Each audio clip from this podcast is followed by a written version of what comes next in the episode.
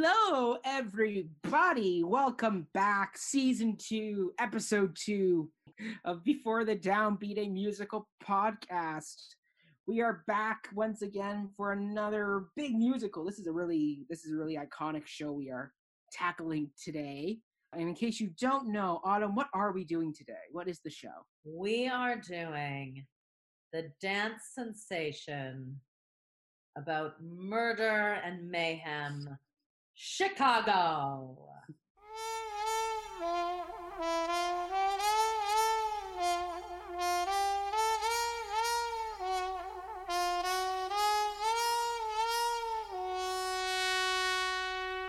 Five, six, seven, eight.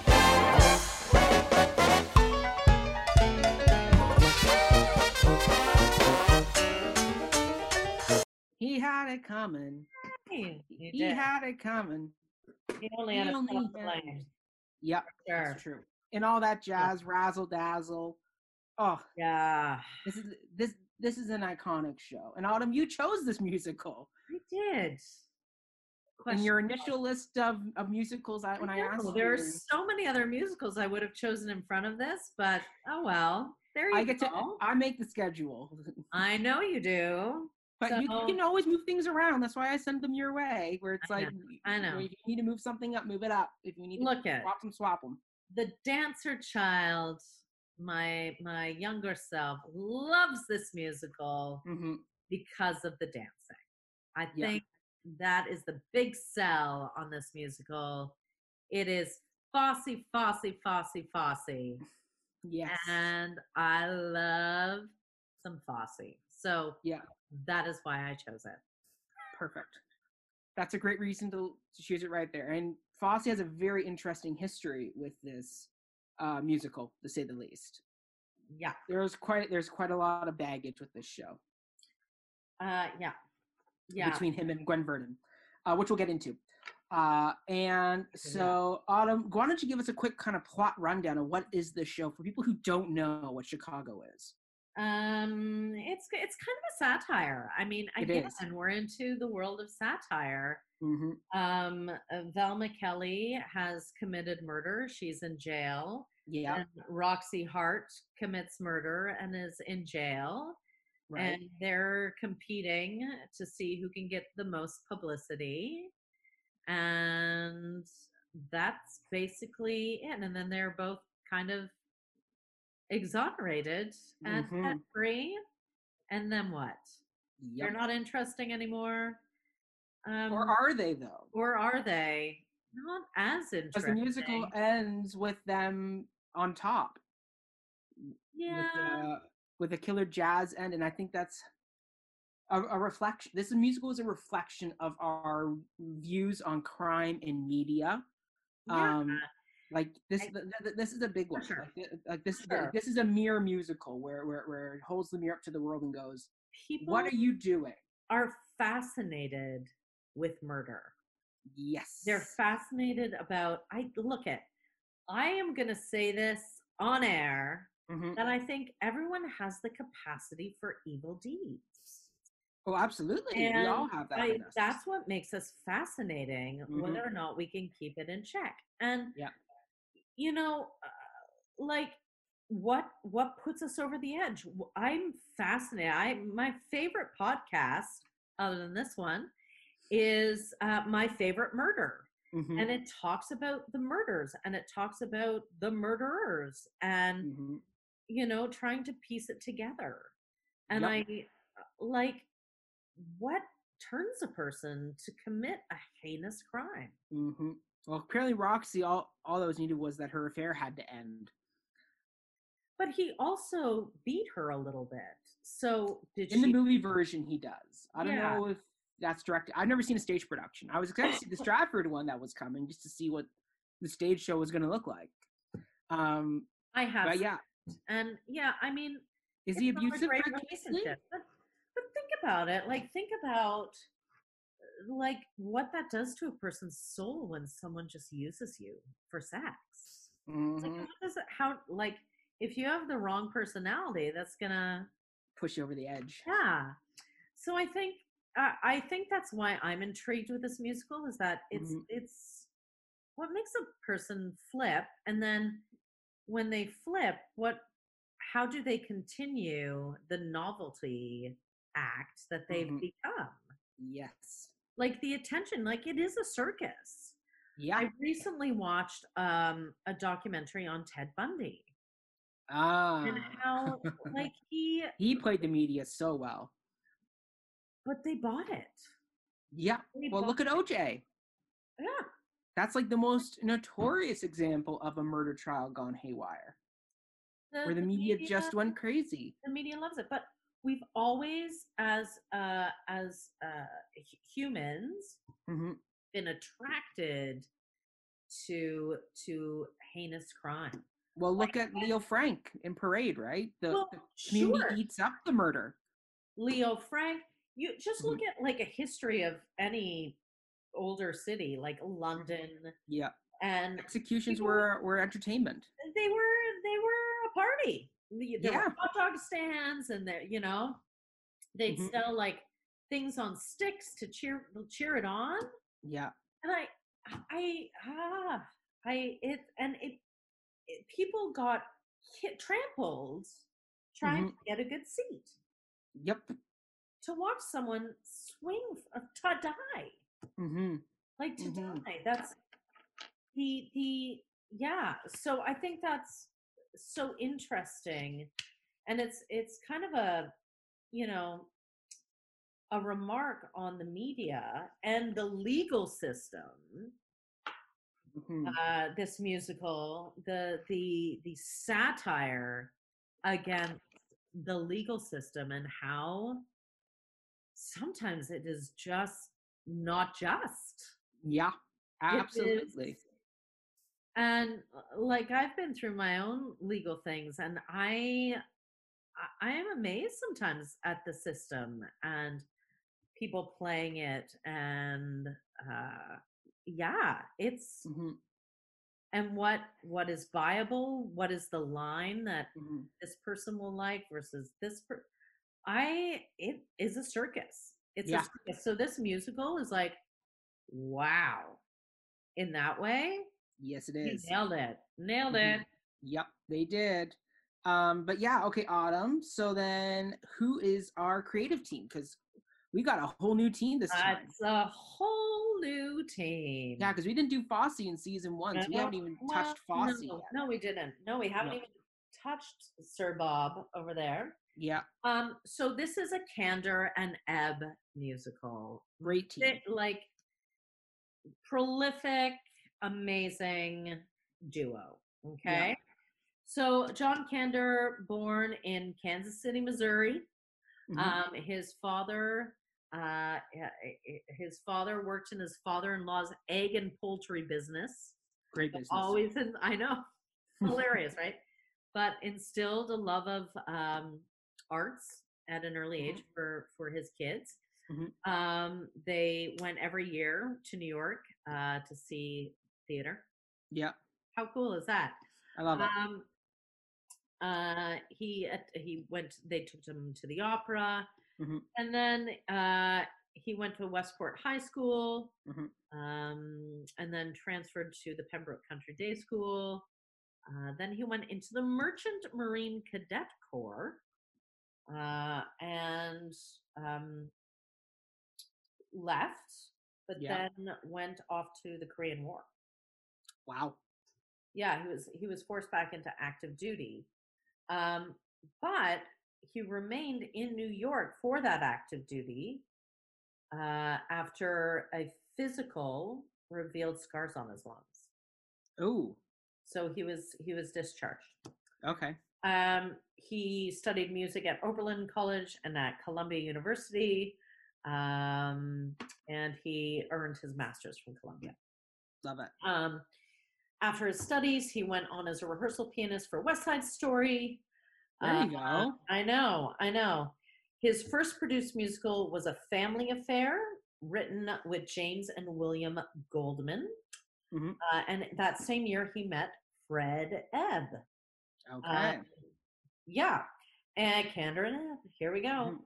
and they wrote um, my coloring book together Mhm. uh, which was made popular by a recording from sandy stewart and their second song i don't care much was made famous by barbara streisand Love it.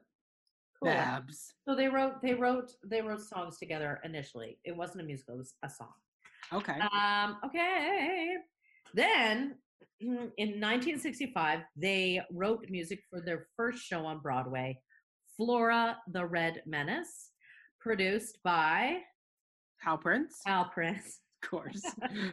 directed by a George Abbott. okay. And Good team. Uh, it was the musical in which Liza Minnelli made her Broadway debut. Liza. and they've they and then they continued writing for her and Of course they would. Rivera. Uh, they wrote Chita. Zorba, Mm. Chicago, The Rink, Kiss of the Spider Woman. Mm. We are going to get to a lot of their shows. We have a lot of their shows on our coming season. I'm a big fan of Kiss of the Spider Woman. It's And coming up um, really soon. they produce special material for Liza with a Z.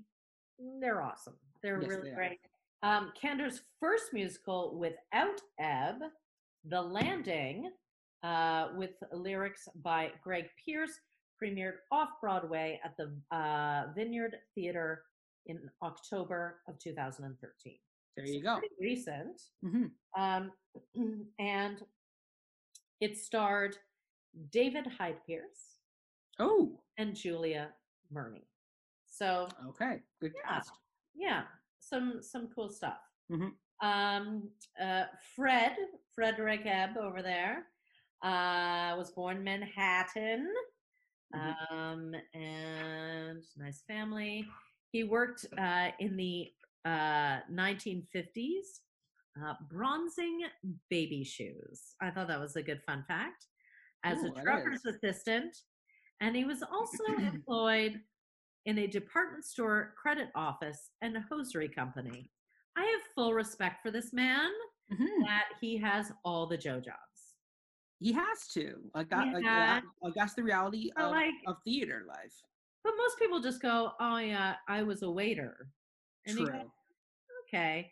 He bronze shoes, was a trucker's assistant, and worked as a store credit uh, person in a hosiery company. Very, on. very Joe Jobs. Uh, got his um bachelor degree in English Lit from New York University and his master's degree in English from Columbia. Very cool. Perfect. Um, what else? Um, he he wrote these with Kander, obviously. Mhm. Um, but then he also uh, collaborated with Phil Springer early on. Um, uh, they wrote a song "I Never Loved Him Anyhow" and was recorded by Carmen McRae in 1956.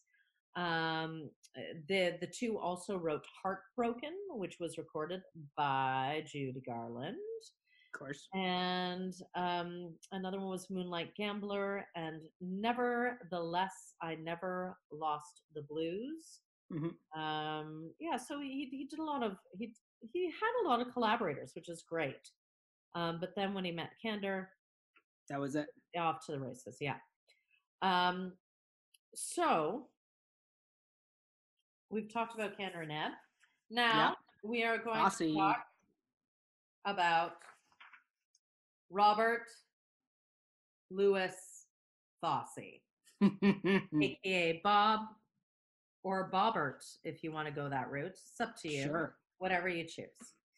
Um, he was an American dancer. He was a musical theater choreographer. He was an actor. He was a theater and film Mhm. director. Mhm. Um, he did, Star of a TV show. yeah, Fosse Verdon. did, um, Pajama Game. Mm-hmm. He did Chicago. He did Cabaret. Damn Yankees. He did Pippin. He did Damn Mm-hmm. Yankees. He did Sweet Charity. Yes. um just he and you know he revolutionized dance yeah. um he had his own distinctive style. Yes. Uh, turned in knees and he, jazz hands. Jazz Yeah. hands were his his thing, Yeah. and shoulder pop like it was. It's all very- Subtle. It's subtle. his his choreography is so subtle and Mhm. specific. Yes. It's like Uta Hagen doing text. Mm-hmm. His choreography compares to Uta. I can't believe I'm saying that, but it is. It's so. It's so simple. It's Mhm. he. It's a master class in movement. Yeah.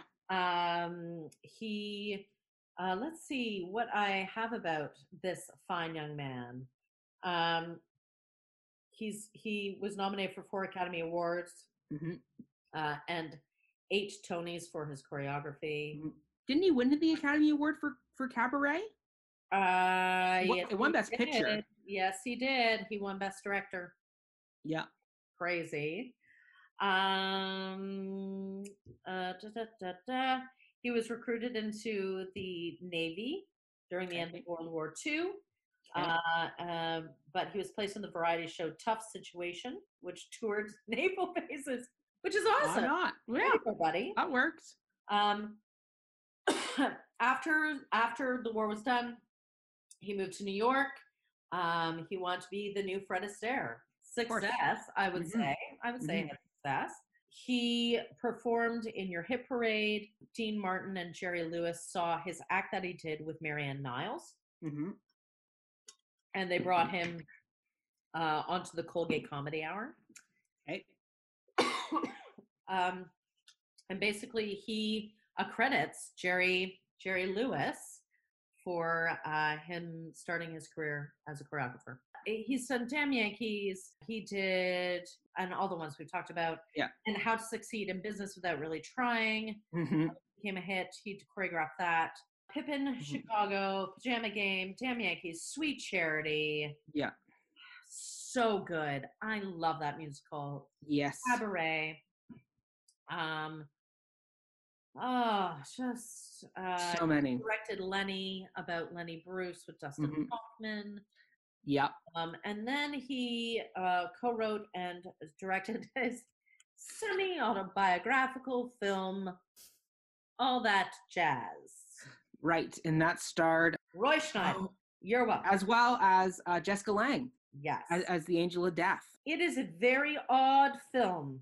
It's it's kind of i watched it when i was very young. I don't think i should have been watching it.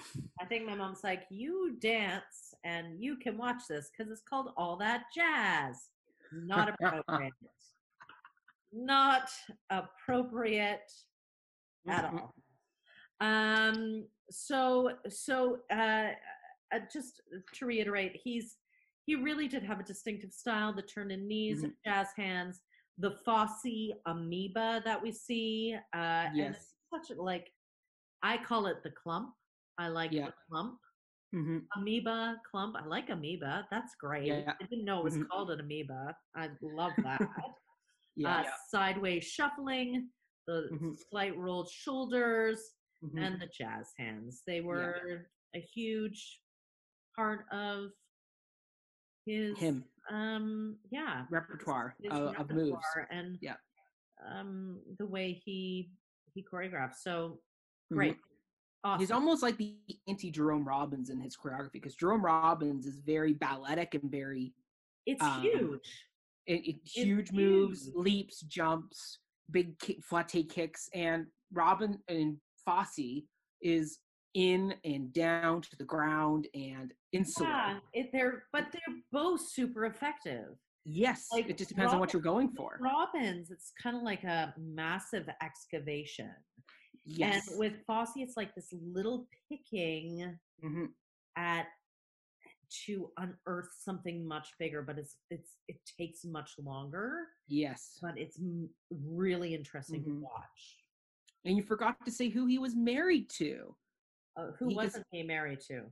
Like, well, there are two big or- names that he was with. well, he have- was with Gwen Verdon. Yes, one of the I one of the Forgotten Divas of Broadway. and and, and Redneck. hmm redneck. Did you call her redneck? No, Rennick. No, it's Reinking. Reinking. There you go. And Reinking.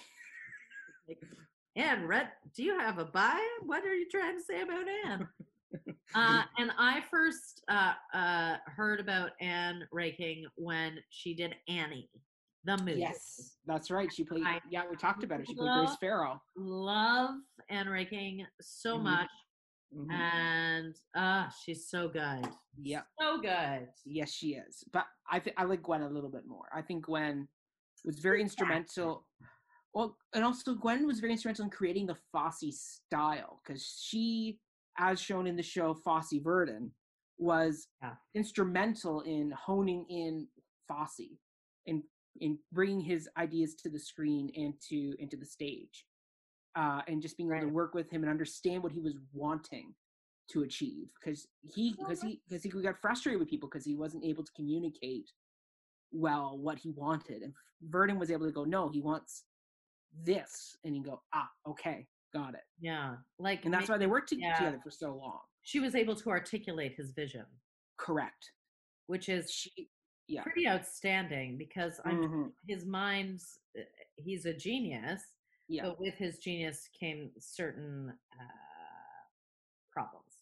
Correct.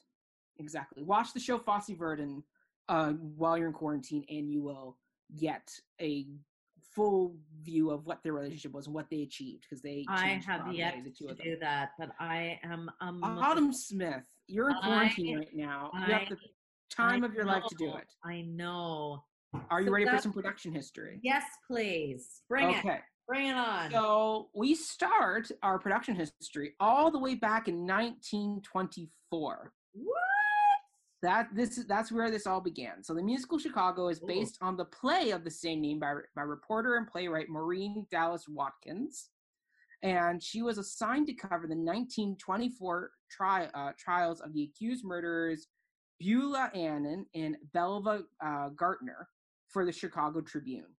Annan, the model for the character of Roxy Hart, was 23, and uh, she was accused of murder on April uh, 3rd, 1924, when she murdered Harry uh, Casteldot, uh, who served as the basis for Fred Casely, the character that Roxy murders.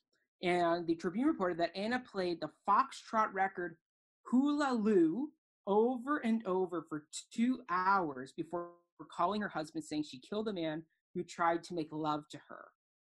Uh, her husband, Albert Annan, inspired the character of Amos Hart, and Albert was also an auto mechanic who bankrupted himself to defend his wife, only to have her publicly dump him the day after she was acquitted. Uh, Velma Kelly is based on Gartner, who was a cabaret singer and society divorcee. Uh, the body of Walter Law was discovered slumped over the steering wheel of Gartner's abandoned car on March 12, 1924 and two policemen testified that they had seen a woman getting into the car shortly thereafter heard gun and, heard- gunshots. A bottle of gin and automatic and, and- and an automatic pistol were found on the floor of the car. Lawyer uh, lawyers william scott stewart and w.w o'brien uh, were models for a composite character of chicago lawyer billy flynn. Uh, just days apart separate juries acquitted both women and and this Maureen Dallas Watkins covered both trials, and that that is how Oh she my god and that's how she got the inspiration for okay this play that she wrote. you are a walking musical theater library So continue on in the story. So the play came out uh, uh, after the trials in 1924, and in 1926, uh, the play was uh, was produced in, uh, uh, as a silent film by Cecil B. DeMille uh, in 1927, and then it was adapted uh, for the screen again in a film called Roxy Hart, starring Ginger Rogers. In 1942, and in this version, Roxy was an innocent of murder that she was charged with. So she so she was wrongly accused. Um, and then in the 1960s, Gwen Verdon read the play and asked her husband Bob Fosse about the possibility of creating a musical uh, adaptation because at that point they'd already separated. Uh, by this point in their history. So they weren't together, but she brought the project to him. Gwen Verdon was the one who championed the project. Uh, she thought it was a star vehicle for herself, playing Roxy. Uh, Mhm. uh, and so she uh, was really uh, the one who brought the creative team together. She wanted to adapt the film, to adapt the uh, 1926 play into a musical, uh, with Fosse as director choreographer, herself as Roxy, and with Kander and Ebb writing the music uh, and lyrics. Uh, she wanted uh, to do the project in 1962. Uh, however, she approached Watkins, the playwright, during the Cuban Missile Crisis and to try and get the rights from her. And Watkins t- t- uh, turned her down, saying, "How can we talk about this piece of fluff when I ha- when, when we have guns aimed at us?" so the Yeah. project kind of lay dormant, and then Fosse continued to approach Watkins because he also was interested in the project, but she repeatedly declined.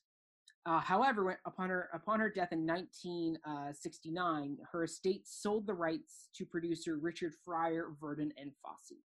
So, and then Kander and Ebb began working on the musical score, modeling each number on a traditional vaudeville number or vaudeville performer. Mhm. Uh, this format made explicit uh, the show's comparison between justice and show business and uh, contemporary society by basing character songs on pre-existing showbiz tropes and presented them in and out of the story on Beyond Chicago offers two things occurring at once. Each character makes a statement about him or herself, while the show makes a statement about the character. So mm-hmm. multi-leveled songwriting, fantastic, I love it. right? I love it. Talking about this has has renewed my love. I was very uncertain. Like I watched the movie and I was kind of like, oh, why did I choose this? It's because I was a dancer. I just I wanted to like somebody in it, and Yeah. I want to like Amos, but oh, like he's so we'll get into. Amos. We'll get into Amos. There, there, there's a lot to get into. Poor Amos. I know, I know. This poor real man though. Like this happened. It did, it did. There was a real Amos Hart, or or or Annan, as as he was known, and Auntie he- Annan. Andy Annan, who bankrupted himself for a wife who publicly denounced him and left him the day after she got out of jail. How do you get over that? You don't. I'm sure. I'm sure there's a tragic and does history. the justice system go, oops? Probably not. Like they never go oops when they make a mistake the other way, when they put someone innocent in jail.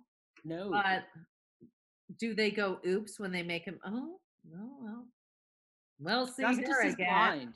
Yeah, justice is blind. Yeah. So, yeah.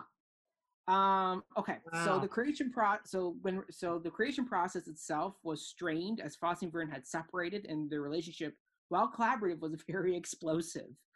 Um, Fosse felt Verdon was too old for the role of Roxy, and he continually um, adjusted the choreography. For example, in the song "We Both Reached for the Gun," was originally a very complex dance number. However, Fosse couldn't keep up physically with the uh, uh, with the number, and so uh, Fosse, in, the- in the middle of, of choreographing it, changed it to having her sit on Jerry Orbach, who played Billy Flynn's lap, and have her act as a, as a ventriloquist doll instead. So basically, he sidelined her for the younger dancers. Um, which, but mind you, that made that number work. So there may have been something to it. I Um, I like it. I like it too, but when you watch that scene in in the show, you can see how hurt she is by the way he's treating her because he doesn't do it nicely. He does it very harshly. I don't know if he's a nice man. Yeah, I don't think he's. I don't, I don't think he was overly nice. Um, right. So Foz for Verdon. So Verdon was He just only takes you so far. exactly, exactly. I know. Um, but yeah, Verdon was understandably hurt by these changes. Verdon was still the professional, though she didn't approve an alternate for the role, as she deemed it unprofessional and performed the show eight times a week. Way to go, girl. Yeah. So to help alleviate some of the pressure on Verdon, they uh, increased the role of Velma Kelly. So they expanded it, and to do that, they brought in the wonderful Chita Rivera uh, to play the foil to Gwen Verdon's uh, Roxy Hart. I love Chita. eh? Oh, she was fantastic. Ah, man. And the development of Velma Kelly actually opened the door to further developing the plot and other characters of the show. Um, as it lent Chicago the excitement of a diva collision. So it gave. So when you watch the, if you read the uh, 1926 play, Velma Kelly is a very small side character. She's not a major player of the show. Hmm. But with the expansion, it gave a whole new kind of way to go about it. Uh, it, it gives new angles for them to explore. Uh, Verdon and, and Rivera shared top billing, uh, with Jerry Orbach coming in on the second line. Oh. And for Okay. those of you who don't know, Jerry Orbach uh, mm-hmm. is of Law and Order fame. He starred in the Fantasticks as well as he is the voice of the Lu- of Lumiere in Beauty and the Beast. Be our guest. Be our guest. Put our service to the test. Tie your napkin round your neck, Sherry, and we provide the rest. Soup du jour, hot hors d'oeuvre. Why, we only live to serve. Try the gray stuff. It's delicious. Don't believe me? Ask the dishes. So he is wonderful. I know, I miss him. He's wonderful. Unfortunately, he died of prostate cancer in the early 2000s. Very sad. No. But he he is a wonderful addition to the show as well. Well, Um, um, Flynn. Like, there's something about him. Oh, he totally rocks the Billy Flynn mustache and sleaziness of Flynn. It's wonderful. Yeah. Um. Uh, so uh, other changes was uh, when in adapting the 1926 play was Fosse chose to make Flynn a more active character than he is in, in the original play. Uh, Fosse took inspiration for Flynn from real life producer Charles Frohman, who, like Flynn, oozed opportunism yet gave off an air of mastery. Uh, Flynn elevated uh, what was was elevated from from being in uh sorry flynn was elevated to being in total command of the action and unlike other characters of the show is answerable to no one Yeah. so yeah so while roxy is the protagonist it's her story it's flynn directing it like flynn is the one who who who who, who, who and also gives the show its defining number which is razzle dazzle so flynn is really the or- orchestrator of this story kind of steering That's roxy Foxy, isn't it? he- it is. It actually that is. Ooh, snaps to that. Snaps to that. Paralleling him and Vernon. I love it. Mhm. Another character who got a major upgrade was the character of the matron, uh, who was Mama a very Morton. exactly. She became matron Mama Morton. The new name was also a reference to Sophie Tucker, who uh, had one of her theme songs, which is "I am the last of the Red Hot Mamas." So that's where they got that name from. Love it. Yeah. Uh, there was another character named Harry Glassman, who was created to be a MC master of ceremonies and act as an amorally uh, character uniting Chicago's world of crime with that of entertainment. Actor David Rounds was cast in the role, and they even staged uh, his part until during the New York previews, Fosse realized the show needed to be tightened and saw Glassman's introductions could be split between other uh, company members and his liaisons work between the murderesses and the entertainment industry could be reassigned to Mama Morton. So Fosse uh, made the changes uh, and cut uh, Ra- uh, Rauman and, and Glassman altogether. So poor guy. Devastating. It's As an hugely devastating. actor, Yeah. like oh, I've got all this work. No, oh, you don't. I've got nothing. They Yeah. cut me out of the show. That's awful. Yeah. I, I can't think of a. That's awful. Yeah. That's awful. Yeah, Rauman, uh, or sorry, Rounds, uh, uh, was hurt by these changes and was quite upset to lose his big number, which was 10%, which was a number all but him being the uh, liaison between murderesses and entertainment industry. So, very tragic. Uh, it's a little too obvious. I'm glad that they cut it, yes. but I feel bad for the actor. Yeah. Uh, so um, Fosse filled the chorus with a lot of his regular dancers, many of whom were alum from the musical Pippin. Mhm. Um, there was another new character that was created just for the show to represent the news, and that was the Oh. cross-dressed character of Mary Sunshine. Um, and the whole point of the character was to was that this character was dressed in a skirt and fussy top with a sort of sweater studded with cotton balls and and a flowery hat, and she was meant to pique the audience's curiosity, to dare their suspicions. Fosse wanted to warn audiences to be more alert, to take nothing for granted, especially the reliability of the news media. So Fosse wanted so so Fosse wanted audiences to think the media was to be just as unreliable and crooked as the politicians that they followed.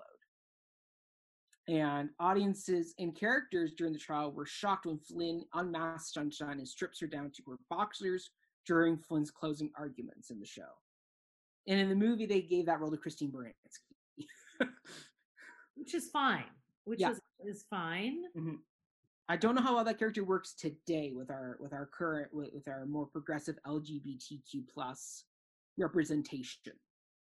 I don't know if this character still works. I haven't seen the stage show, so I can't say what the what the character's like. a long time since I've seen the stage version of this. Yeah, I know, don't. You, I don't remember that. Maybe I've blocked it out. you know, I have to go to Stratford to see their production of Chicago just to see what Mary Sunshine is like. I think we need to reevaluate. Yeah, I think we may have to go the Christine Baranski route with the character I don't know. Because I like because I like Fosse's idea of not trusting the media. But I don't know if there's a better way to do that now than having somebody cross dress. Like, like, like, strip away the performance. You could a, a, a perf- like that denotes that drag is. I mean, I don't know. Drag is a type of performance, but it's Mhm. very specific yes. to a community idea. Like, Yeah. It, it, there's a reason why drag is a thing. It's Yeah. not to have someone strip away. Yeah. I don't know. I don't know. I I really have to. I have to. I have to do some thought into that. I have to Mhm. read more. I have to read more about it before I Yeah. talk about it. Absolutely. But drag is Um, drag is something crucial. Celeb- a- yeah. It's a it's a celebration of. yes. Yeah, it's a celebration. It's not a I mean, it's a strip it's a- away. it's a performance. It's a heightened Mhm. performance hmm of our identity, and um, we need that Mm-hmm. because it's it's a protest. In- Yeah. It, it the performance is a protest. hmm So, Bob Fosse, you don't get to make that decision. Yeah. Hey, you're not gay. Hmm Um, so Yeah. Sorry. No. No, you don't get to make that decision. I don't know. I'm gonna have to I'm gonna have to think about it. I liked Christine Baranski doing it. She was very I good. didn't know that it was that it was but that sounds violent and that sounds like um It's very aggressive. it doesn't even sound it sounds violent. It sounds Yeah. like a violent um invasion hmm and I don't think I don't know. I, I don't I think that's slightly appropriating, but Yeah. I Well, don't know. Yeah. We'll, ha- we'll have to do there are different ways to do it. There are Yeah. different ways to do it. Absolutely. Okay. We need to be mindful of that. Yeah. We do. We do. It's not a novelty. no. Like when this was written, drag was a novelty, Right. or the outside world viewed it as a novelty. I'm Mhm. sure some of the outside world still views it as a novelty. But it's like there are many people who watch RuPaul's Drag Race that probably don't get it. Probably not. but it is a protest it is a it is a a performance to cover the the pain do Yes. you know what i mean hmm so you don't get to take advantage of that sorry No. uh and i'm sure there's going to be a lot of people that hate me for saying that but i don't think you should be stripping down a woman either i think there are different ways of i think that i actually think the musical says it like the Mhm. media is making a big deal of it you don't need to strip down a character To prove a point. to prove a point that's a little over that's Yeah. ott that's that's bad direction sorry bob Yeah. hmm So the ending of the musical was created through much trial and error. Fosse originally wanted to end the show by displaying that Roxy and Velma were no were not good, no talents.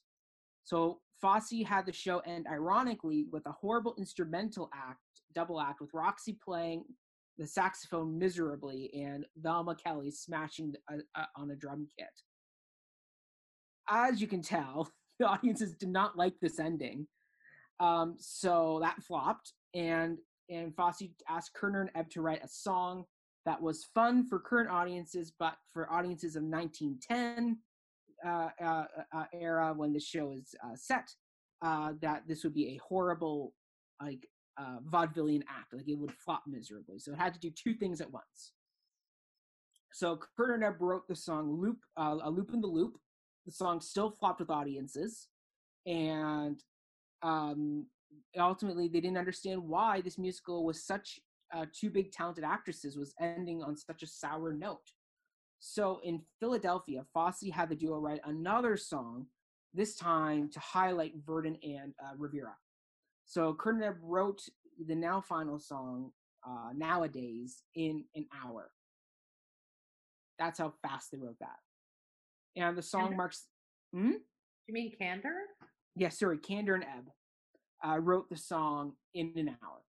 Wow. and it's the one moment of the show where uh where the actresses playing Roxy and Velma step beyond their characters and yield to kind of the showbiz handbook of feature of doing of ending the show on a big note versus the sour one that Fosse wanted. So the musical uh Chicago a vaudeville show opened on June 3rd, 1970, uh, 1975 at the oh my 40 God. I had just turned two, everybody. uh, A, I a wasn't even day born yet. before it opened. Happy second birthday to me. There you go. Um, yeah, the show opened at the 46th Street Theater. Uh, uh, on uh, the opening night cast included Chita Rivera as Velma Kelly, Gwen Verdon as Roxy Hart, Jerry Orbach as Billy Flynn, Barney Mar- Barney Martin, who uh, many people know as Seinfeld's dad on the TV show Seinfeld, as Amos Hart. Um, and the production ran for a total of 936 performances, closing on August. Yeah, very good. Closing on August 27th, 1977. Uh, the show was on the verge of closing when it ran into another setback, which was Verdon had to have surgery on, on her nodes in her throat after she inhaled a feather during uh, the show's finale. So she had to step away, and the producers contemplated closing the show, but Liza Minnelli stepped in and offered to play the role of Roxy Hart in the place of Verdon. So there you go, Liza. No. Look at. Look at. Mm. Liza is Liza. I don't know if she's a good actor. I do not. I don't. I don't. I. We'll get into cabaret at some point, but. I don't know about that. But okay. But Yeah, poor she Gwen stepped in. Verdon inhaled a feather? That's Yep. horrifying. Mm-hmm. How do you even do well, there's lots of feathers in this musical. It's vaudeville. There is. But exactly. Jesus, like holy, that's Yeah. awful. I didn't know that bit of wow. Yes. Jeez. Yeah, so yeah, so Minnelli took over for slightly over a month, from August 8th, 1975 through to September 13th, 1975. And that actually boosted the show's popularity and saved it until Verdon came back and, re- and returned and returned to the show.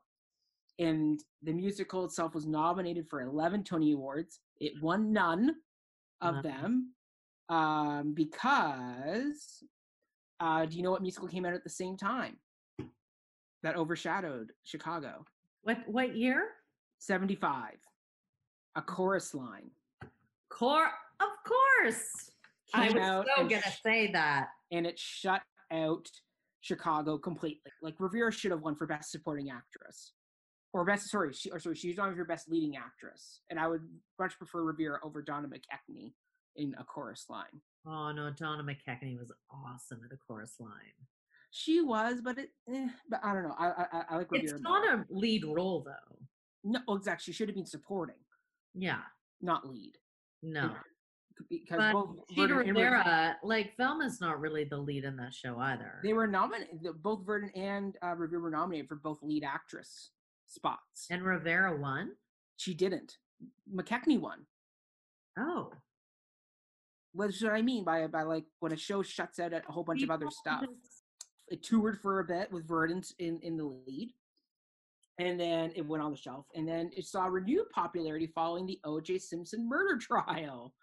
Uh, surprise, surprise, and was revived at the City Center Encore series for a one night concert on May 1960 96. Uh, the cast included Ann Reinking as Roxy. She also choreographed the, con- the concert in Fosse style. Uh, you had Bebe Neuwirth as Velma Kelly, Joel Grey as Amos Hart, and James uh, um, Naughton as Billy Flynn. Awesome. Yeah, the show was well received and well reviewed, and Barry and Fran Weissler uh, brought the Encore's production to Broadway with some revisions and expansion, but retaining the spare minimalist set and costumes. Yeah. Uh, the show opened on May on sorry on November fourteenth, nineteen ninety six. At the Richard Rodgers Theater, the same theater where the original production had played. And unlike the original production, this revival was met with critical praise and it won Tony Awards. I love Bebe Neuwirth. So good. So good. She's a great Velma. She's a fantastic Velma Kelly. I love And she won the Tony. She won the Tony for Best Leading Actress that year. Again. she it's not a leading role. Oh well. I, Doesn't th- matter. I, I don't know. Um, all yeah, that jazz. So there. exactly. Exactly. I mean, it won for Best Revival, Best Lead Actress for Bebe Neuwirth, Best Lead Actor for James Naughton, Best Director uh, for Walter Bobbie, and Best Choreography for Ann Reinking. Reinking. Reinking. Thank you. Welcome. Reinking. the revival won six Tony Awards, uh, more than any other revival on Broadway until South Pacific won seven Tonys in 2008, starring Kelli O'Hara. Uh, yes, so Chicago has now run more than 9,000 performances.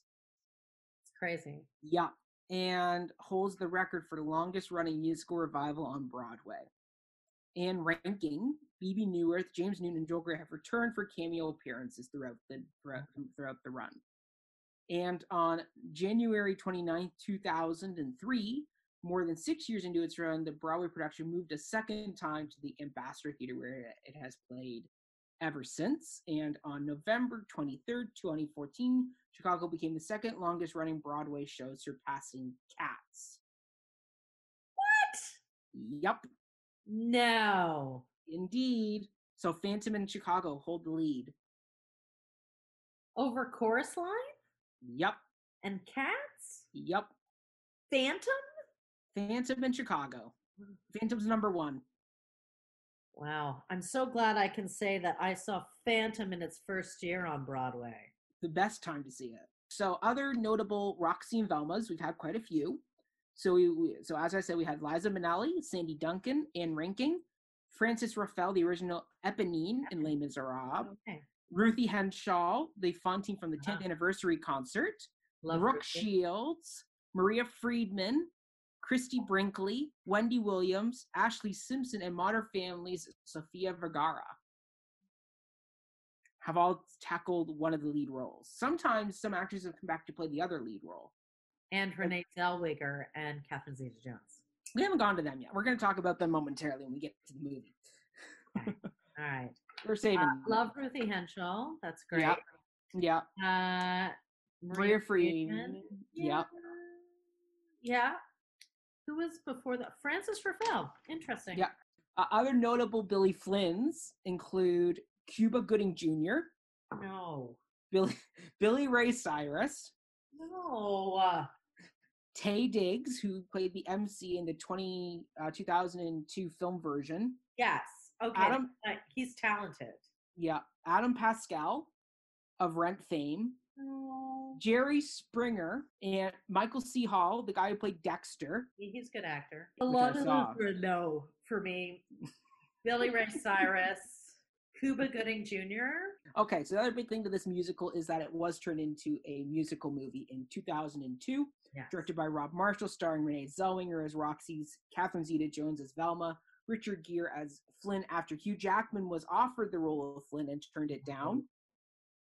Queen Latifah as Mama Morton, John C. Reilly as Amos Hart, and Christine Baranski as Mary Sunshine, and Canadian actor Colm Feore as uh, prosecutor Martin Harrison. Shot in Toronto, Canada. Yeah, I was about to say that was my next There's point. Uh, lots of Canadian talent in this bad boy. Cliff Sanders is in it. He plays Cliff the um, club. You have the cl- you have he plays the club uh, host at the beginning. Bruce uh, Eaton plays the police photographer. Yeah, there's a whole bunch of them. Bruce was in one of the versions of The Rake's Progress that I did. Great guy. There you go. Yeah. Yeah, there's a whole bunch of good ones in there. Um, Jane Eastwood. Yes. Great. Yeah. There's a love whole bunch. that. Yeah. I love when Canadian talent is used. right? It's a nice thing. It's Yeah. a very nice thing. Yeah. Um, but yeah, and then the musical itself won numerous awards, several Oscars, including Best Picture and Best Supporting Actress for Zeta Jones. So, Oh, supporting actress. well, they put her in supporting this time. Finally. All right. So, Autumn, how'd you come to this show? I'm gonna say my same old. I've known it a long time. It came out in 1975. I've known it for a long time. Seen it on stage? Yeah, I saw it in London when I lived there. Okay. I feel like it's just part of my uh, musical theater vernacular that I Mhm. I I can't pinpoint Yeah. a specific time or place. I've known all that jazz forever.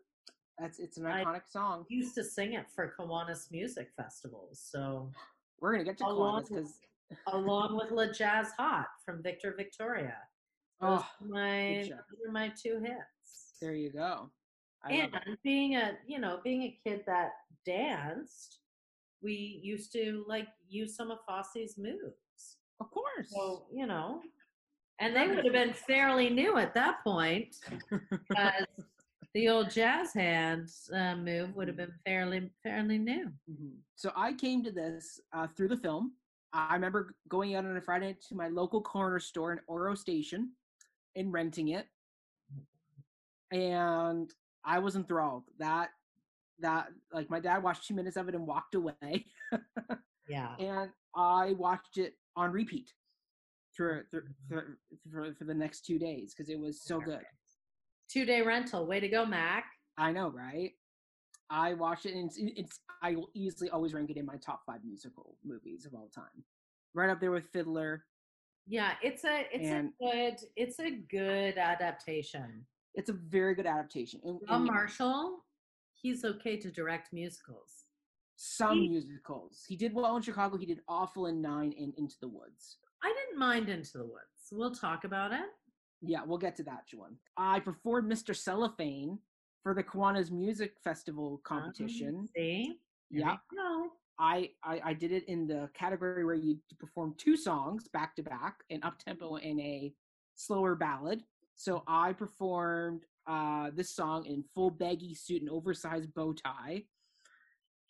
And I and I and in my and my other choice was Haben Sie gehört das Deutsche Band from the producers. So two polar different songs, and you better darn well believe I won first place at that competition. I love that. But yeah, I mean, I would love to play Amos. I think that'd be a f- great role to play. I think you'd be a good Amos. I can see myself as an Amos. Yeah, I think I- would. I can see that. So there you go. Autumn, direct Chicago and cast me as Amos. Okay, done. I don't think I could dance it though. I would love That's to say I could dance it, but That's why we have people we hire to come in and be like, do the dance. Well, you to do the see my choreography. I you do five Yeah. push-ups. Go. Hey, that training sequence was a work of art. I it was a work of art. I I didn't have to do it once. Notice. I know. I know. Yeah, you I never did. that way. Thank you, You Danya. doing like a jump push up over each other. Yeah. Fantastic. Let's do Yeah. that. Yeah. I love it. Okay, so Autumn, what are your top three songs of the show? What is your number oh. one? Well, number one is all that jazz. All that jazz. Come on, babe, why don't we paint the town and all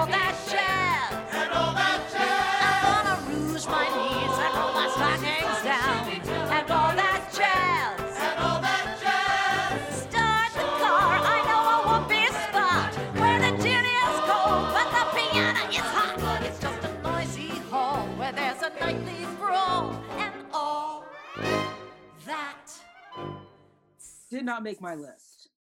Really? Yep. Um, I just I love it. It sets it up. It's it's sexy. It's sultry. It's jazzy. Mm-hmm. Great opening You number. know, yeah, brings you into the world. Wear your buckle shoes. And all that jazz. But it's it's the in betweens. The it's the Yes. whoopee, I just I love I love that because he does that in Sweet Charity too. That's Mhm. present Yes. and it's so it's fun, it's playful, it's Mhm. it's like a little wink wink.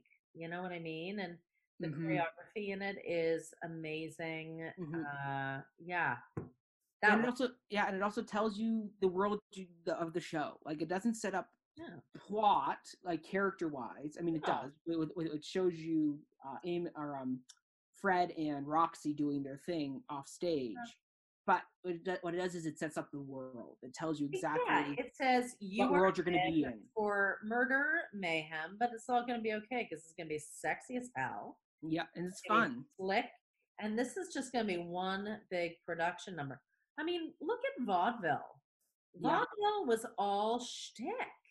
Yeah. and people ate it up. It was like a departure from their ordinary, and Mhm. I think that's what part of the satire of this this musical is: is that it's the escapism, uh, and that's why people like murder. It's like, Yes. oh, it's escapist fun, Yeah. right? That's Exactly. big, and they can. It's it's something to imagine, right? Yeah. It's it's like Absolutely. tapping into those those dark dark places of the psyche Mhm, and letting you in mhm. for a minute and yeah.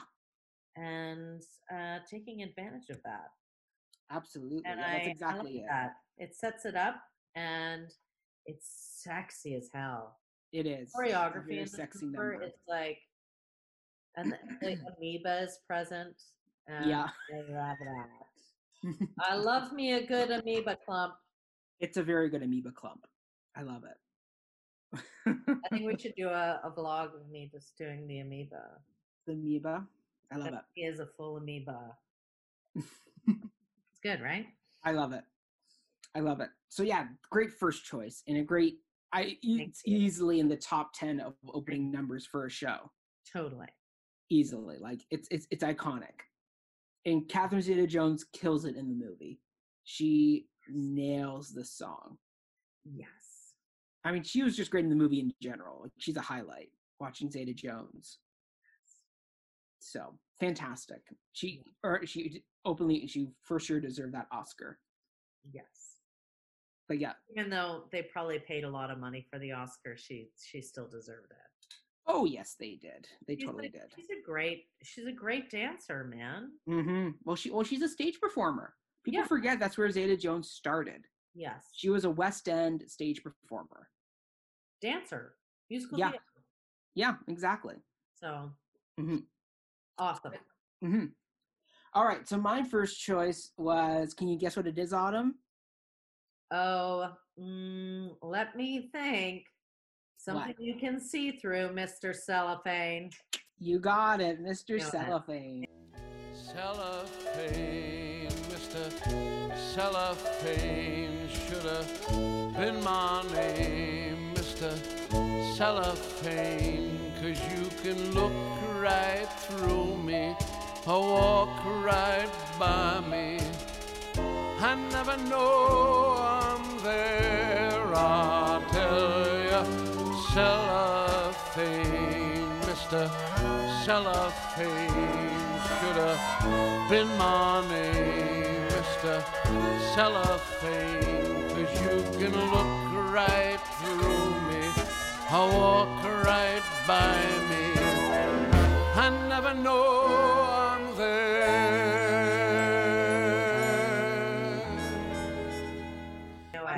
I mean, like, I mean, like having performed the song. I mean, like, come on, it's it's got a special place in my heart. I know. and it is the epitome of the nice guy song and it's also an interesting because it comes midway through act two and shows how invisible amos is as a character because he hasn't had a song for the entire show and audiences generally don't notice that he hasn't had one like It's Mary Sunshine- Him. I know but like every other character's had one mama morton's had one roxy's had one velma's had one flynn's had one mary sunshine's had one like all like all in the first act and amos has no song in act one he He's shows up Steady dude. He's the steady. yeah He is. He he doesn't fly.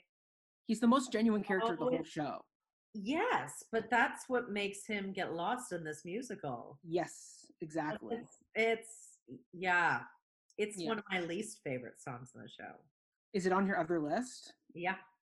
Ah, see, no, this one, like, because it's also interesting because it's a mix of um, a soliloquy where Amos is expressing his life philosophy, and and and while he's coming to terms with this spot in life, he's also performing a failed "I Want" song, where he's building to this moment of "Notice me, notice me, notice me," and then at the end he chickens out and just accepts his lot as being the invisible man.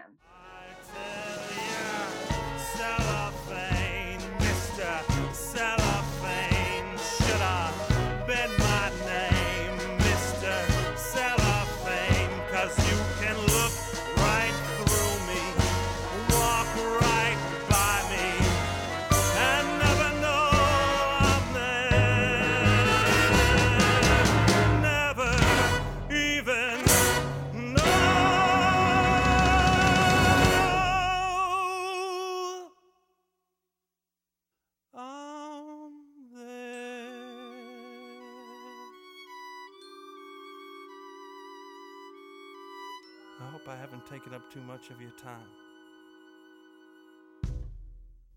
It really is a commentary on uh the everyman. Yes. Like and how we have like how evil gets noticed hmm How how we reward than- it. more than goodness, how we reward it. Exactly. in that way it's it's very effective i just but for the reasons that humanity is the way it is i don't like the song i am the uh, i am the average viewer i guess in this case I think it's, It's also just- just, it's also pedestrian dun, dun, dun, dun. exactly. Well, that's exactly what it is. It is an honest depiction, and it's showing the ripple effects of Roxy's actions on the world Yeah. around her. We're like, because we live in this world where everybody's trying to one up each other, but yet we forget about the ripples that affect things. yeah I, Like, would- I would like to have him have his own musical I would love a musical from his perspective, where it's just what was Amos doing the whole time besides going bankrupt trying to save his wife, who he knows committed murder, but yet he still sticks by her. I I know. I know. I would rather it in a monologue. I think. Mm, that's true. I don't know how it'd be a really interesting monologue. I understand the vaudevillian kind of take, hmm or like when he's on the stand, have another version of himself. Like maybe have someone be his clone, and him watch Mm. himself. That Then would be cellophane. like uh, almost like narrating his own journey. Yes. But like the feeling, I never buy pity. I, I Mm. find it so very uninteresting to watch. I like your idea though, having him kind of be outside himself, watching him on himself and on like viewing the world around him. And yeah, that are looking one- right past him. no one noticing him. He he is the most unimportant witness. I like that. No, Autumn, we need to recap that moment for the show because I think that works. Great, really- Bob. Yeah. But I think there needs to be something. There's it's yeah, pity pity is never interesting to watch on Mhm, stage. mhm. I'm like, Yeah. oh well, who cares? Next. Yeah. and it's it's not that I like I feel bad for him. I I think that's awful, but I think we we do, when he pities himself, he stops his journey. It Right. becomes about therapizing himself rather than continuing Mhm. the journey. You know what I mean? Mhm. Pity is pity is Mhm. not active.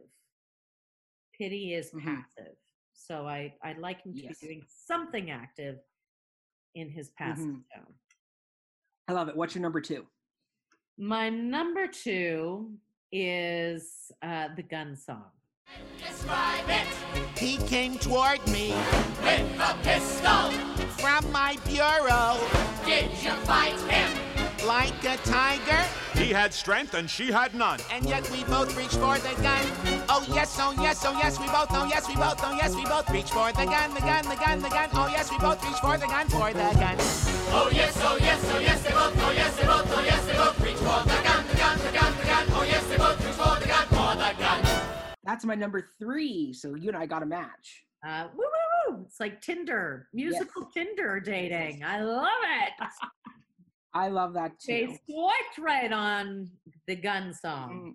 Mm, Um, We the both reason I, I just think it's uh I think the puppet show like it's like parade the puppet show and parade like it's it's macabre it's mhm. uh, over the top it's Yeah. it's uh, overt with purpose hmm uh I dig it. I dig it. I think uh sorry Gwen Verdon. I know Mhm. you're an awesome dancer. This is not a slight at you at all. Uh but as a directorial vision It works. it works. Because Mhm. the like look at the legal system puppets you. And even Yes. Like they are your voice hmm they are your voice and most of the time they mm it up and it's him it's like oh no we're staying on my track ding, ding, ding, ding. and it's Yeah. so it's Yeah. like she becomes the it's fantastic Mhm.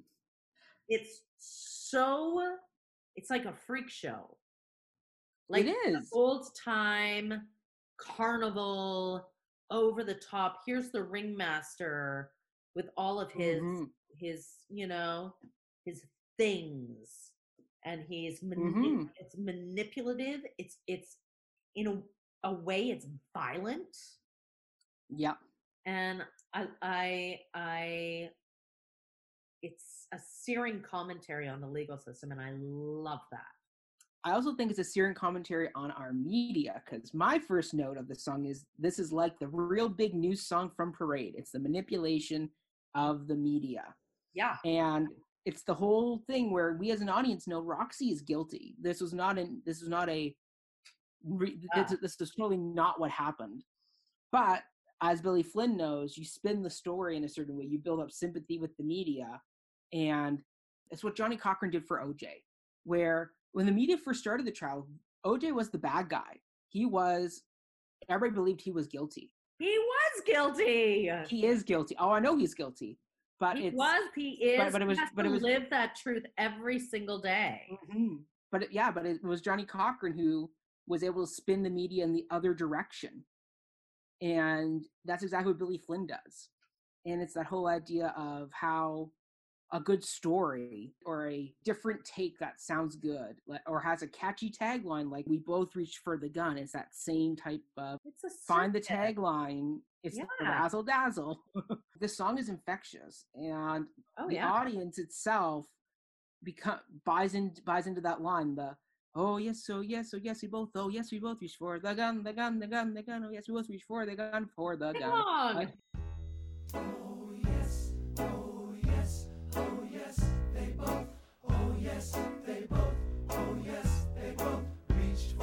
Let me hear it.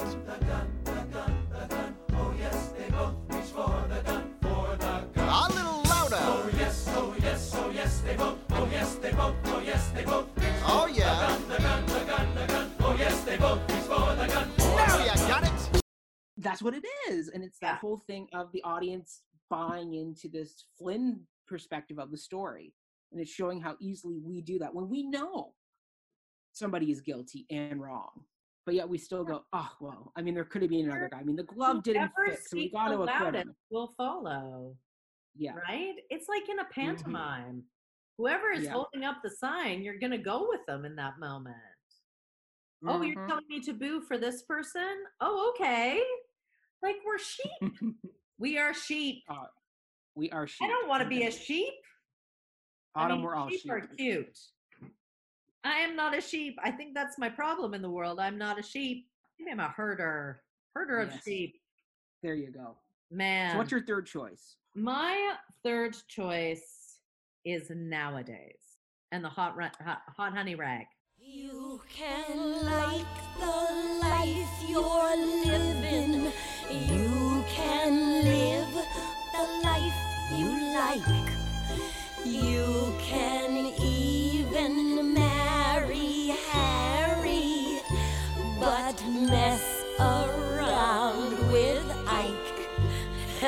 and that's good. Isn't it grand? Isn't it great?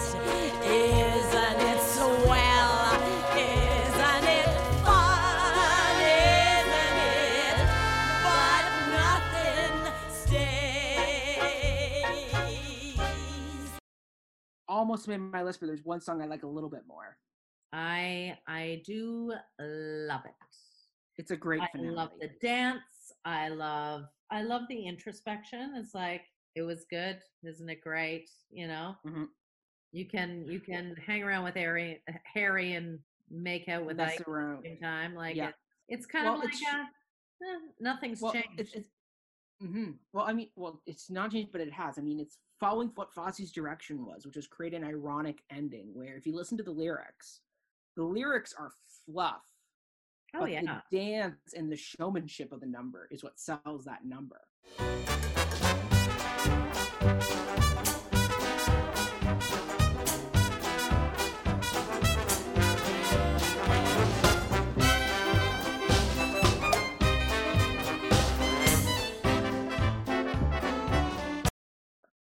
And it's the same it's thing what Roxy and. Velma are. Like a, it's like a it's a it's a frustration Mhm. that you know they were in the limelight and now Mhm. they're out in the real world and what does it take like it's a they're they're going through the statement of what does it take to get ahead Yeah.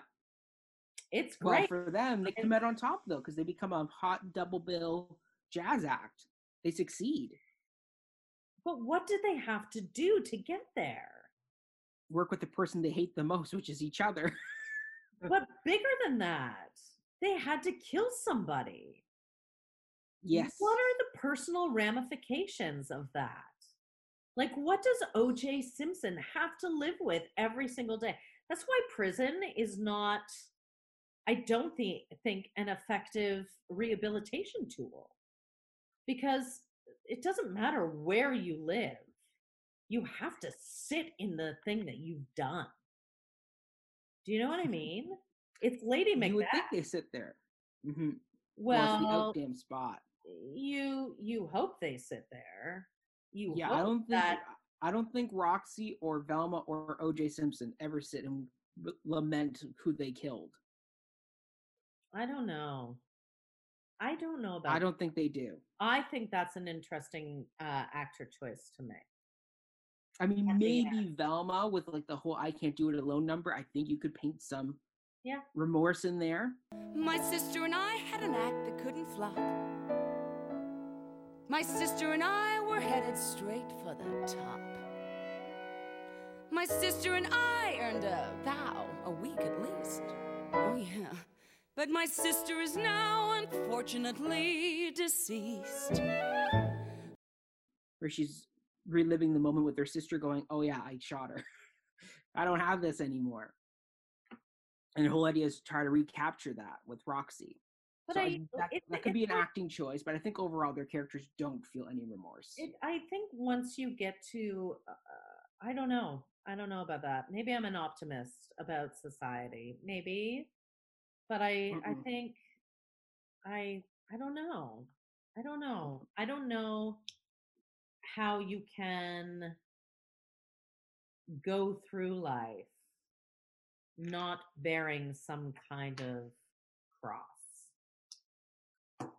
If you Easy, you're psychopathic or or um or um or a unless, sociopath. unless you you're feel a no emotion. sociopath.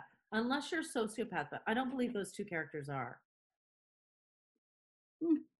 I don't believe they are, and I think if you play them that way, it, it's not a. a. I don't think it's a great musical if they're played that way. I think Fair it's enough. good to give them nuance, and I think that's what makes it interesting. Mm. I mean, everyone has nuance. We can't, you know, even the most horrific people have nuance. Mhm. You know, That's true.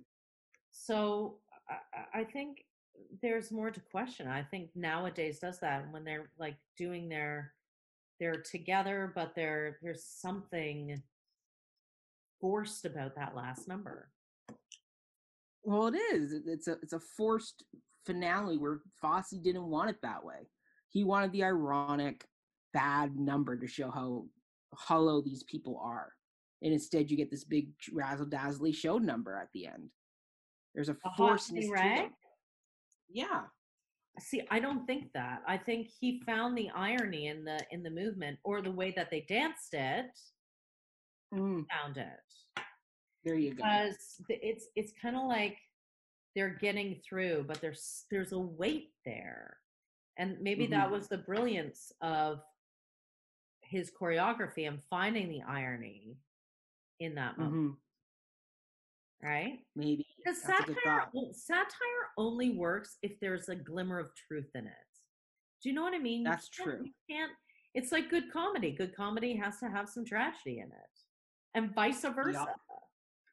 Right? Mhm, Like satire is shining a light on the reality of a situation and the pain of it.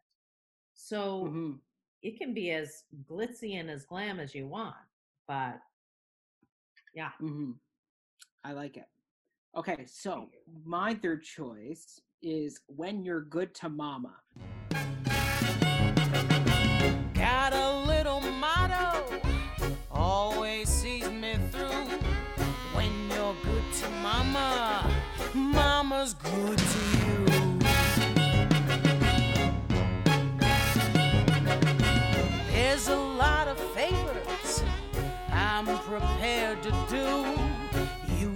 One for mama, she'll do one for you.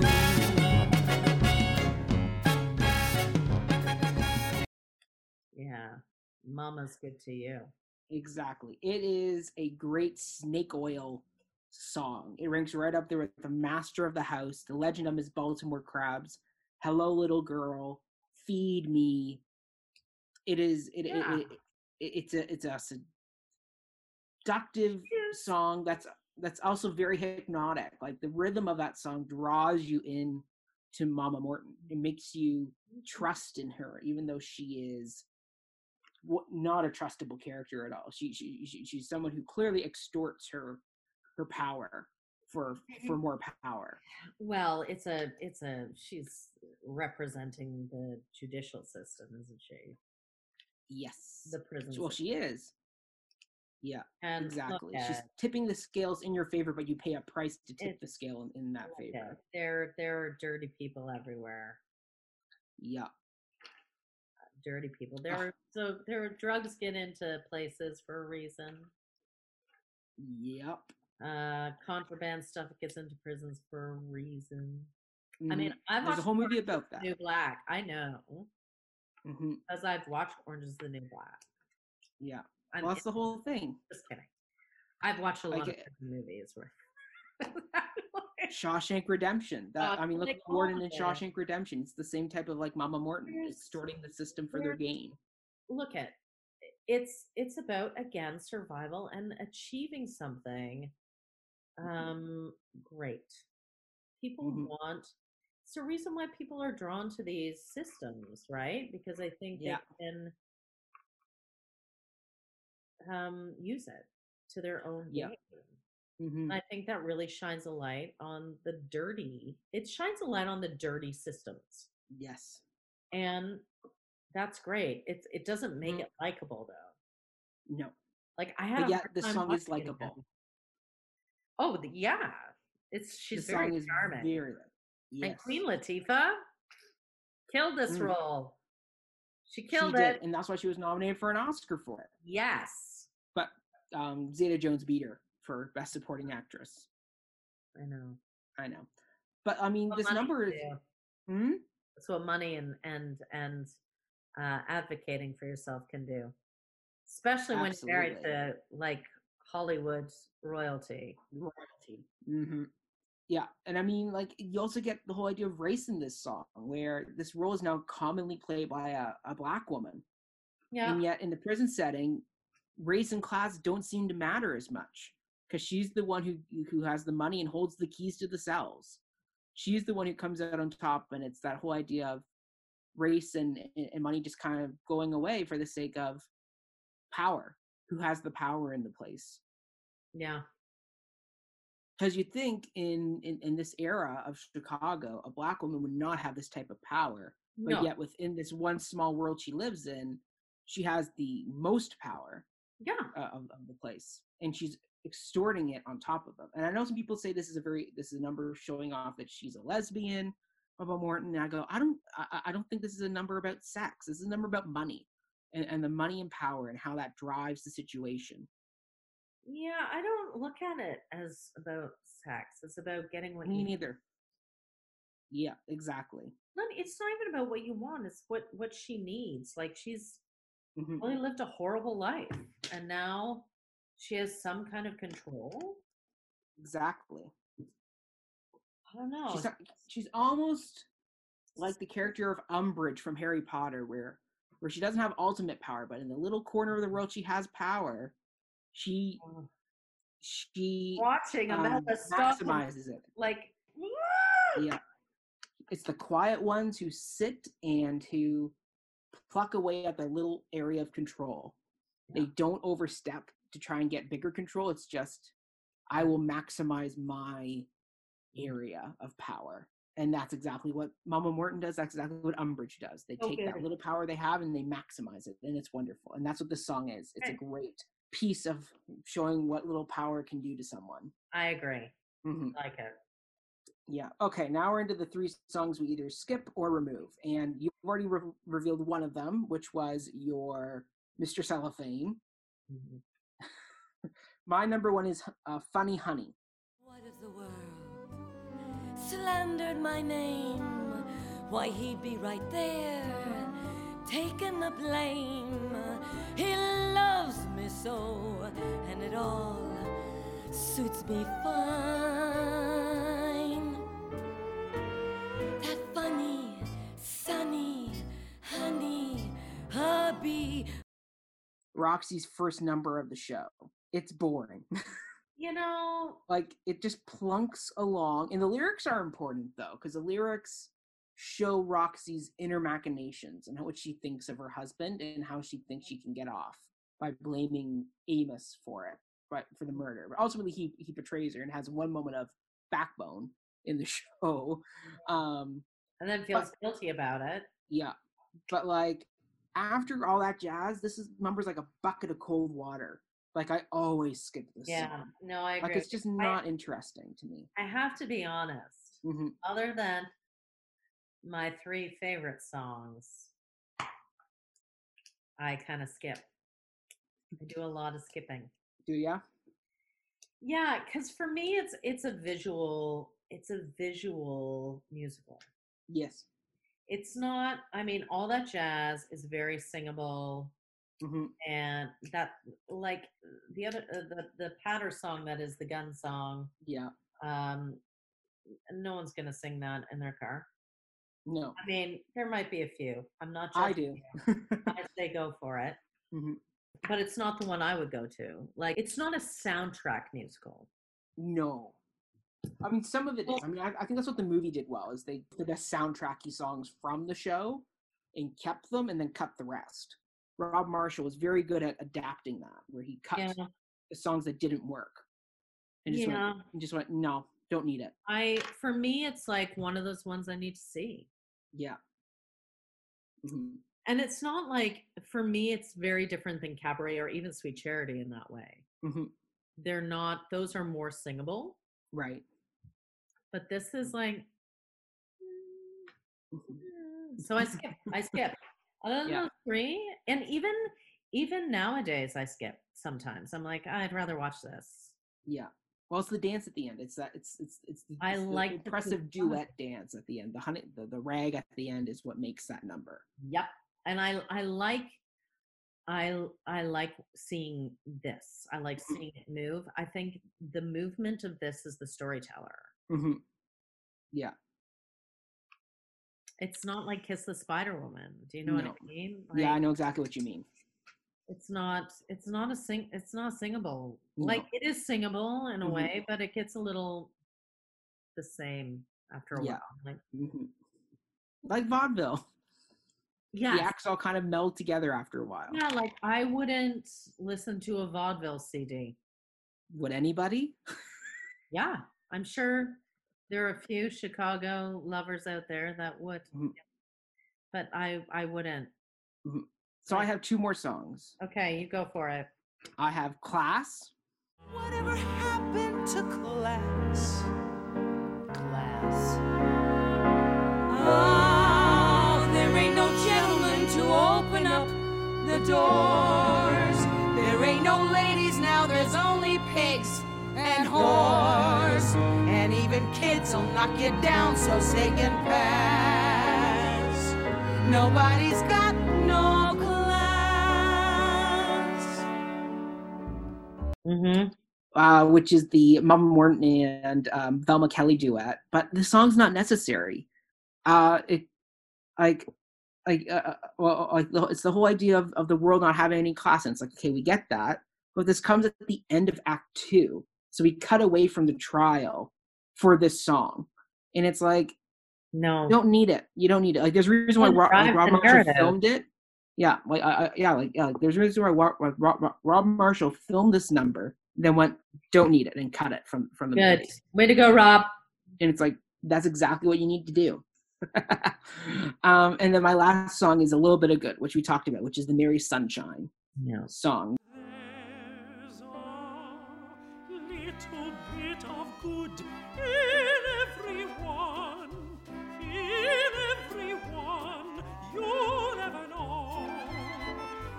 There's a little bit of good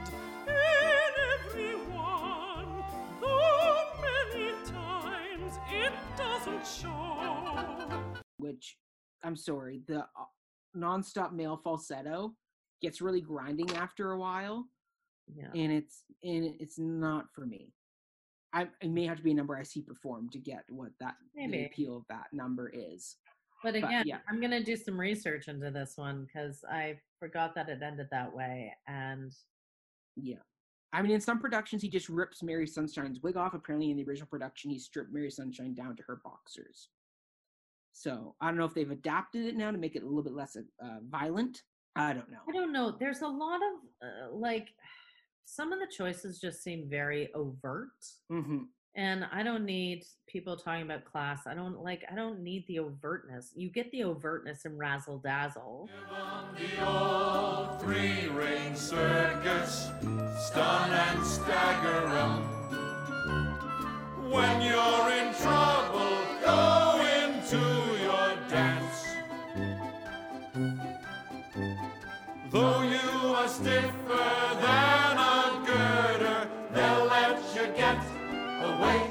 with murder. Razzle dazzle 'em, and you've got a romance. Yeah. which is I don't like that song either. Like it's so it's not smart like the gun song. hmm It's just It's I very, it- It's it- very- it- it's a sledgehammer song. It's like if you didn't get the message already, like and here's a song that's going to tell you exactly what this number is. and I kind of think you know I'm I'm reminded why I didn't enjoy viewing it the other day is because it is a sledgehammer musical. hmm It's like gong gong did you get it? Gong gong. Hello, hello. The world is back. Yeah. Gong gong. I'm invisible. Gong gong. The legal system is gonna wow you. Sounds like you're doing the Law and Order sound. I know. Don't don't. don't, don't, don't. Should do a dance to that. You could. I don't know. It's a little. It's not. For me, it's not their best musical. You like Cabaret more than Chicago. Oh, like three thousand fold. Well, we will get to Cabaret. Oh, I should have said I. You know, the other song I do listen to is Cell Block Tango. There's Veronica and Charlie doing number 17, the spread eagle. Well, I was in such a state of shock, I completely blacked out. I can't remember a thing. It wasn't until later, when I was washing the blood off my hands, I even knew they were dead. They had it coming. They had it coming. They had it coming.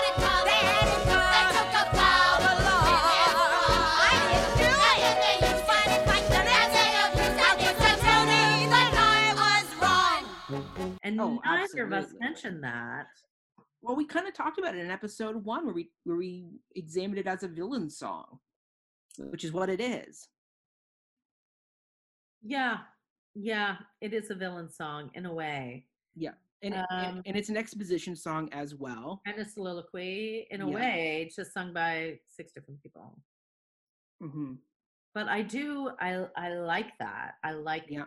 I love that song and the mm. choreography in that is oh, amazing. Oh, it's so good. That's so good. but it's almost like a direct repeat of except for the tango part of it. So and cell. It's very it's very similar to all that jazz. It's that well type it's of not. It's very similar to Big Spender.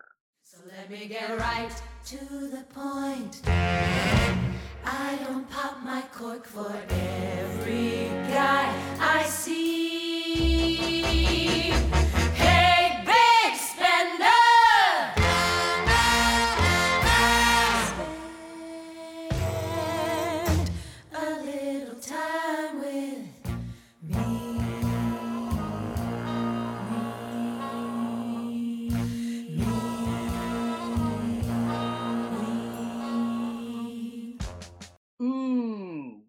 Yeah, I mean it's it has a similar I mean he had a similar style, but yeah.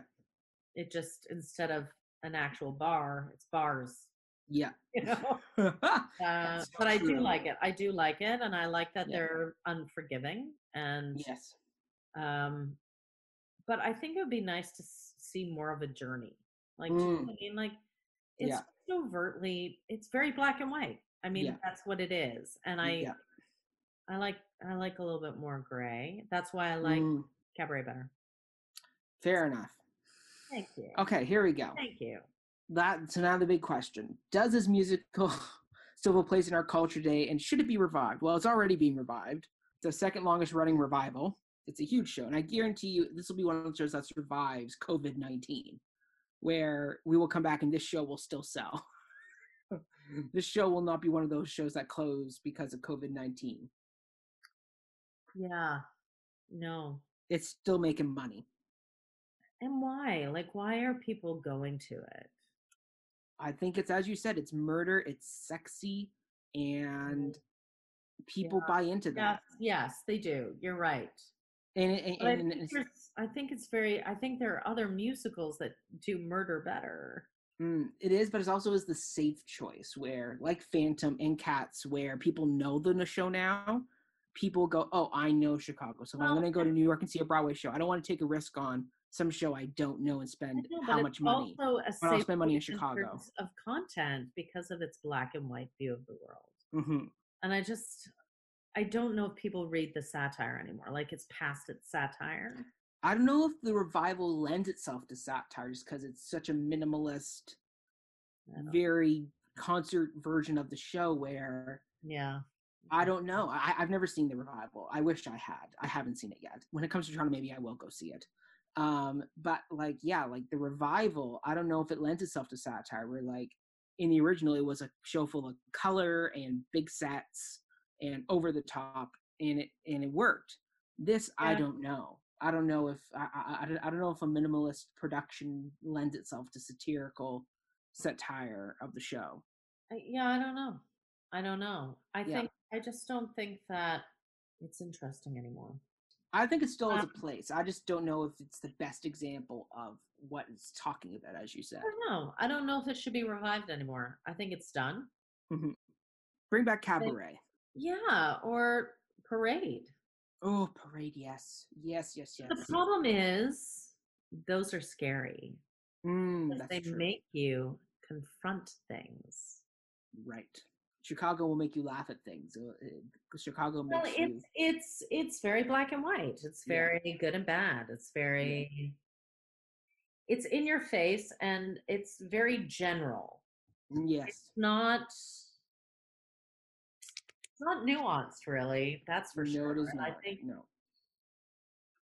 you know that's what people like to go see. Like like Yeah. I would prefer hairspray, which is over the top. hmm It has a lot of the same elements, hmm but it has the story is better. Mm, that's true.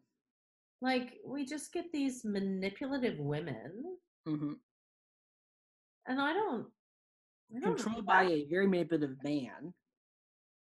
I just don't know if that's interesting. I don't know if that's interesting anymore. Yeah, I don't know. I don't know. Like, A mouthpiece for the male ideal. hmm I think only a really smart audience will get it, and I don't Yeah. think that's the majority of most audiences that go to the theater, unfortunately.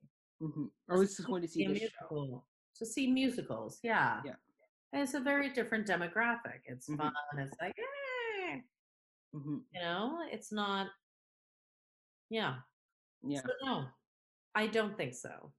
Even though I know it will, I Yeah. think it's an interesting piece to study. I don't think it's. Mm-hmm. No.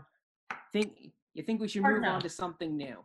Something new. Time to shake or up. maybe maybe revisit it mm-hmm. and recreate it. You know, Autumn, I think it's just begging for you to do to, to to direct it. It's kind of like Oklahoma, right? Like, yeah, Yeah. Oklahoma's great. Oklahoma's fine, but it's full of so many. There's there are things that need to be looked at, hmm and You got to do some excavating. huge. Yeah. Like, we have to make these relevant, Yes. or they just become, you know, Showpieces. yeah, show period pieces. Stop. So that's it for this episode.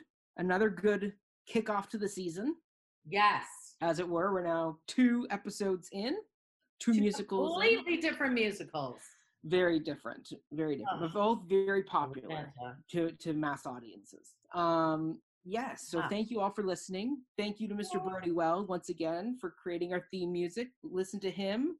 Way to go, Brody! Yes, listen to him on all his uh, Father Flows' media platforms. He's got some great new tracks out that you definitely want to explore, uh, especially if you're a new parent.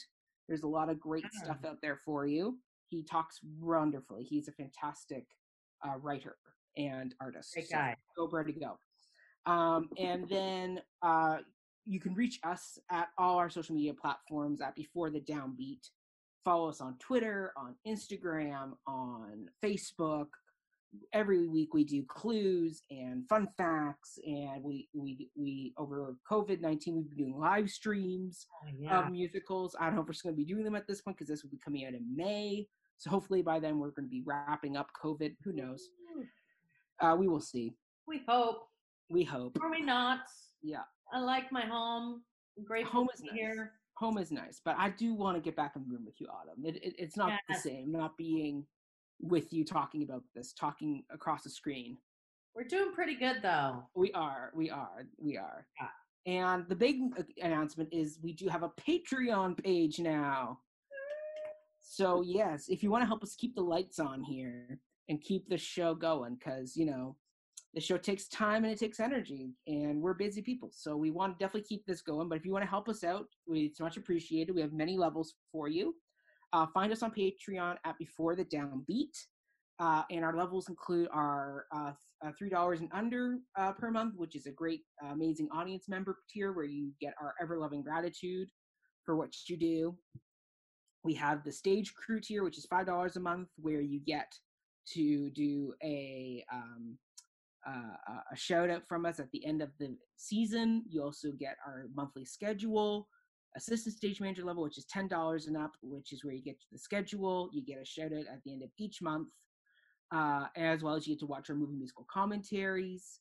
Then you also get our then there's our stage manager tier, which is fifteen dollars a month, which is where uh, we uh, will give you the schedule uh, at the beginning of the month. You'll get a shout out at the end of each episode, so 14 shout outs each season, and you'll be able uh, to cast a vote for which movie musical we will cover in our monthly commentary, uh, as well as you'll be able to listen to our theater news review episode on Patreon, as well as our top 10 list episode two. Fun times there. Yeah. Yeah. Um, and then above that, you have our director tier, which is $20 a month. And that is where you will not only get to cast a vote for your movie musical of the month, you will also be one of the people who could be picked to choose a movie musical of the month, as well as you could be picked to choose our top 10 topic list. Two, uh, and then you also get our schedule at the beginning of the month, as well as an episode shout out at the end of each episode as well because you know we love shouting out our lovely supporters. Indeed. Uh, and then the the bit the big tier is the twenty five dollar conductor level um, uh, tier, which is where we will send you our season schedule. You will then send us your three audio clips of you talking about three of the shows we'll be talking about this month, and we will incorporate that into the episode when I edit them. And you will be able to be featured in the episode, as well as you'll be able to cast a vote uh, for for our movie musical. You'll be able to be chosen to potentially do a top ten topic or a um, option for our movie musical commentary. So as well as our schedules and shout outs as well. So great stuff all around. Check it out. We'd love your support to keep the show going. We are so excited to have you on this journey with us. Autumn, where can they find you? All the places. Autumn DM Smith at Instagram, Autumn Smith on Facebook, uh, Littlewood Smith, my business name on all the things. Mm-hmm, mm-hmm. And I'm at Mackenzie Horner on all social media platforms. Check us out. We're lots of fun. Other than that, we will see you next time on our next movie musical. Uh, and we will movie musical. We will see you at our next musical. and we look forward to having a guest join us uh, in within the next few episodes. So we will be uh, announcing who that guest will be in our preview for the for, for our next episode. Uh, and yeah, we will go from there. Everybody, we will see you very soon. Stay tuned. Uh, avoid, um, as Billy Flynn says, avoid liquor and jazz, as it does not lead to good things. Because you know, we both reach for the gun, Autumn. All that jazz nowadays, all that good stuff. All that jazz. That jazz. Yeah.